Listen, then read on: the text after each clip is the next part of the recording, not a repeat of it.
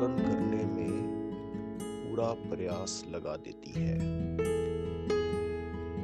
North pole अपने आप में अधूरा है। साउथ के साथ मिलकर ही पूरा होगा।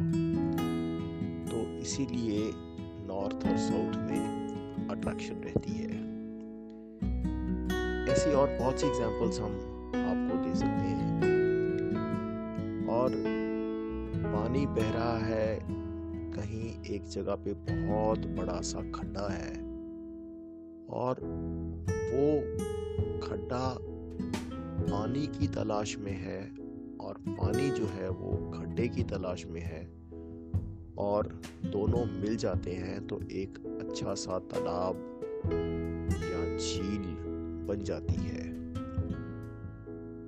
और नेचर की इसी बात को आगे प्रोपेगेट करते हुए अगर हम ह्यूमन बींग्स की बात भी करें तो जो बीमार है, वो डॉक्टर को खोज रहा है और जो डॉक्टर है, वो बीमार को खोज रहा है।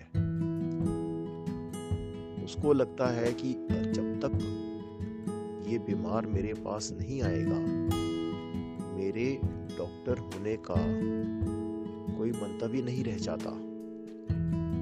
दोनों का कॉम्बिनेशन ही एक दूसरे को पूरा करता है। जहाँ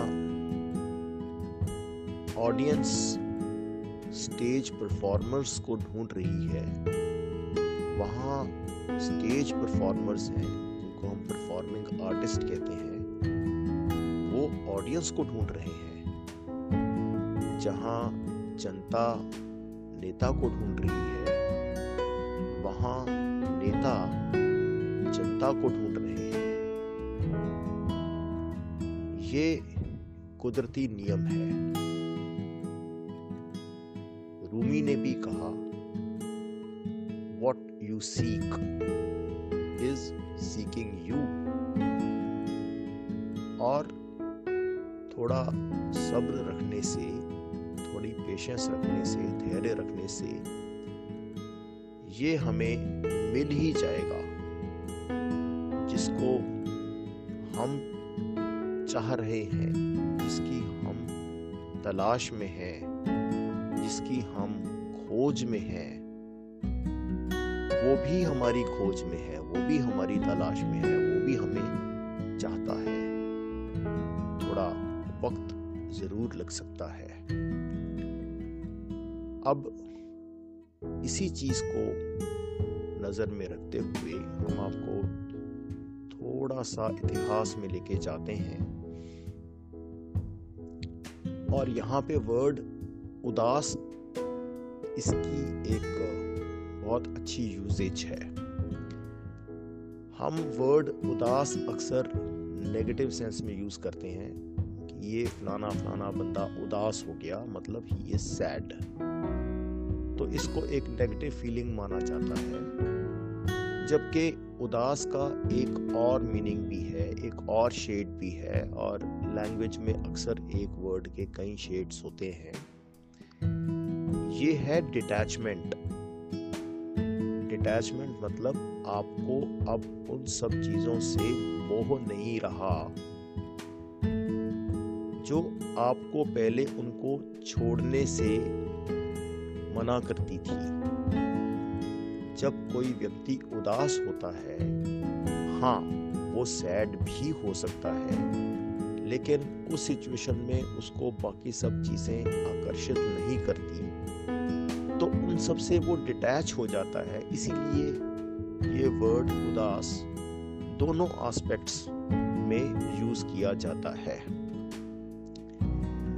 इसीलिए जब हम हिस्ट्री पढ़ते हैं तो उसमें हमें बताया जाता है कि गुरु नानक देव जी बहुत widely perhaps the second most widely widely traveled person है। सारी दुनिया में उन्होंने चल चल कर पैदल all directions east west north south Ceylon तक गए, ताशकंद तक गए, मक्का मदीना तक चले गए, असम से आगे, बांग्लादेश से आगे। इन सब जगह पे भी वो उन्होंने खुद पैदल चलकर एक मैसेज पहुंचाना था। और ऐसा करने के लिए उनको कई वर्ष लग गए और कई स्टेंट्स में उन्होंने ये लॉन्ग मिशनरी ट्रेवल किया, पैदल ही किया। हाँ उनके साथ एक दो कंपेनियंस जैसे भाई मर्दाना जी हैं, वो ज़रूर रहते थे। लेकिन बाय एंड लार्ज कोई काफिला नहीं और कोई मीन्स ऑफ़ ट्रांसपोर्ट नहीं यूज़ किए। यहाँ तक कि घोड़े गाड़ी वगैरह भी नहीं यूज़ किए, पैदल ही चले। ये सब कुछ करने के लिए उनको घर से दूर रहना पड़ता बिहार से दूर रहना पड़ता माँ बाप से दूर रहना पड़ता बच्चों से। तो that required big deal of detachment big amount of detachment इसलिए इनके ट्रेवल्स को मिशनरी ट्रेवल्स को हम उदासी कहते हैं। गुरु नानक देव जी की पहली उदासी। दूसरी में कहाँ गए, तीसरी में कहाँ गए एंड सो ऑन हज़ारों किलोमीटर, सालों साल तक चलते रहे और चल चल कर अपना संदेश, अपनी टीचिंग्स को स्प्रेड किया। क्यों? What you seek is seeking you क्योंकि उनको मालूम था कि ह्यूमैनिटी वेट कर रही है। There are people who are seeking Nanak and therefore Nanak went on seeking वो लोग नानक की तलाश में थे तो नानक उनकी तलाश पूरी करने के लिए उन लोगों की तलाश में निकल पड़े। किसी ने जब पूछा, नानक को कि आप उदासी क्यों हुए? आप इन लॉन्ग ट्रेवल्स पे क्यों जाते हो? तो उन्होंने यही जवाब दिया कि जो गुरु है, वो अपने सिखों के बिना अधूरा है। जो सिख हैं, वो गुरमुख हैं। वो गुरु की तरफ़ देखकर, गुरु की तरफ़ सन्मुख होकर उनकी टीचिंग्स को सुनते हैं, समझते हैं, अमल करना चाहते हैं। सिख जो है, वो गुरु के बिना अधूरा है।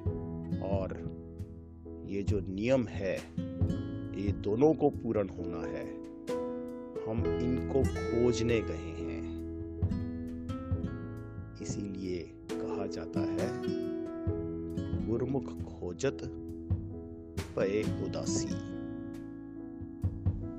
जरा गौर करें।